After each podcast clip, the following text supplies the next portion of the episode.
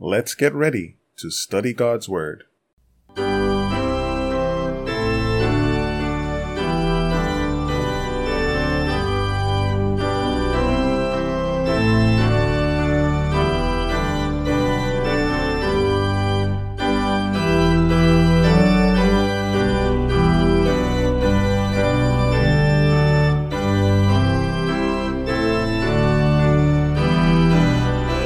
Greetings to.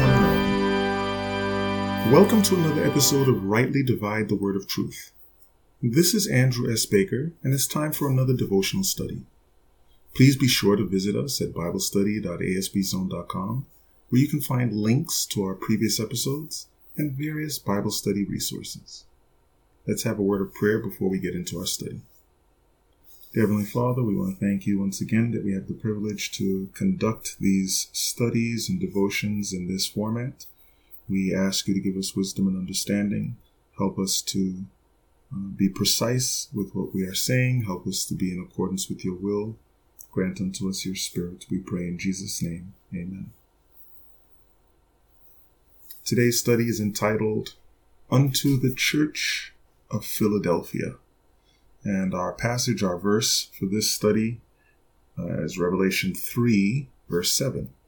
And it says, And to the angel of the church in Philadelphia write, These things saith he that is holy, he that is true, he that hath the key of David, he that openeth, and no man shutteth, and shutteth, and no man openeth. Revelation 3, verse 7 from the King James Version. We're dealing here with the sixth church in the messages to the seven churches found in Revelation chapters 2 and 3. The Church of Philadelphia is the Church of the Awakening, and it essentially covers the period of the church from 1844 to about 1888. Philadelphia means brotherly love. Okay. They were a church very similar to Ephesus. Ephesus was a church that was a very loving church for a time. And then, of course, the message to Ephesus is that they lost their first love and they needed to come back. But Philadelphia was a church for brotherly love um, it was a church that kept God's word, and it was a church that Christ set before them an open door. He says they had a little strength. They had a little strength, but they had uh, persevered. We're going to read the entirety of this passage here. Okay, one, two, three, four, five, six, seven verses. But it's a long opening, right? It's a long opening because it's the first church where the first verse doesn't even get to, I know thy works. Here it is, starting in verse 7. And to the angel of the church in Philadelphia write, These things saith he that is holy, he that is true he that hath the key of David, he that openeth, and no man shutteth, and shutteth, and no man openeth. I know thy works. Behold, I have set before thee an open door, and no man can shut it. For thou hast a little strength, and hast kept my word, and hast not denied my name. Behold, I will make them of the synagogue of Satan, which say that they are Jews, and are not, but do lie. Behold, I will make them to come and worship before thy feet, and to know that I have loved thee. Because thou hast kept the word of my patience, I also will keep thee from the hour of temptation, which shall come upon all the world, to try them that dwell upon the earth. Behold, I come quickly. Hold fast which thou hast, that no man take thy crown. Him that overcometh will I make a pillar in the temple of my God, and he shall go out no more.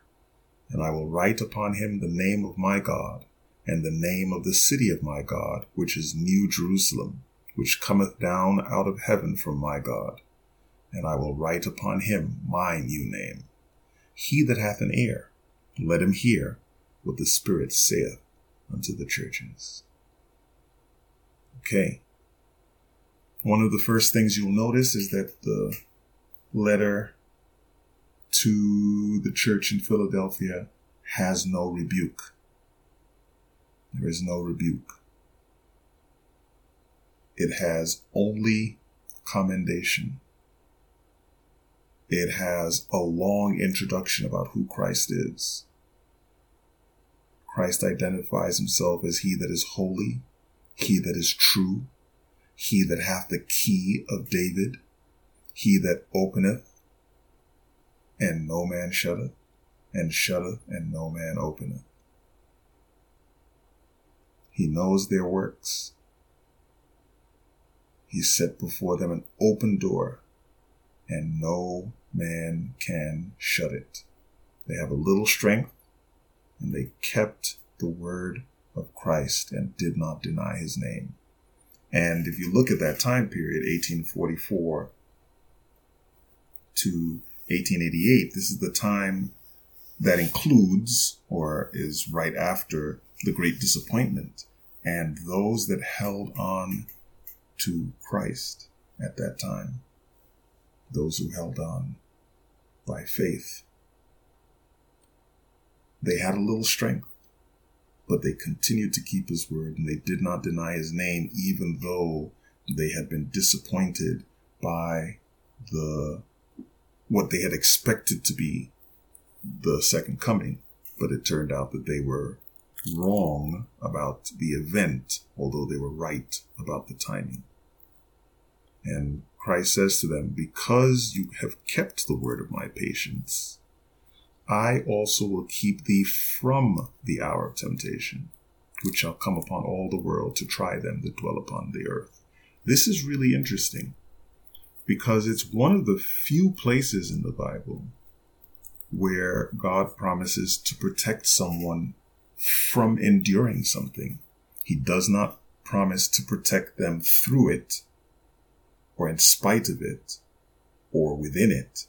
He promises to protect them from it. And of course, given the window that that church had, that, that era of the church from 1844 to 1888, it's clear that they wouldn't live to see the time of trouble.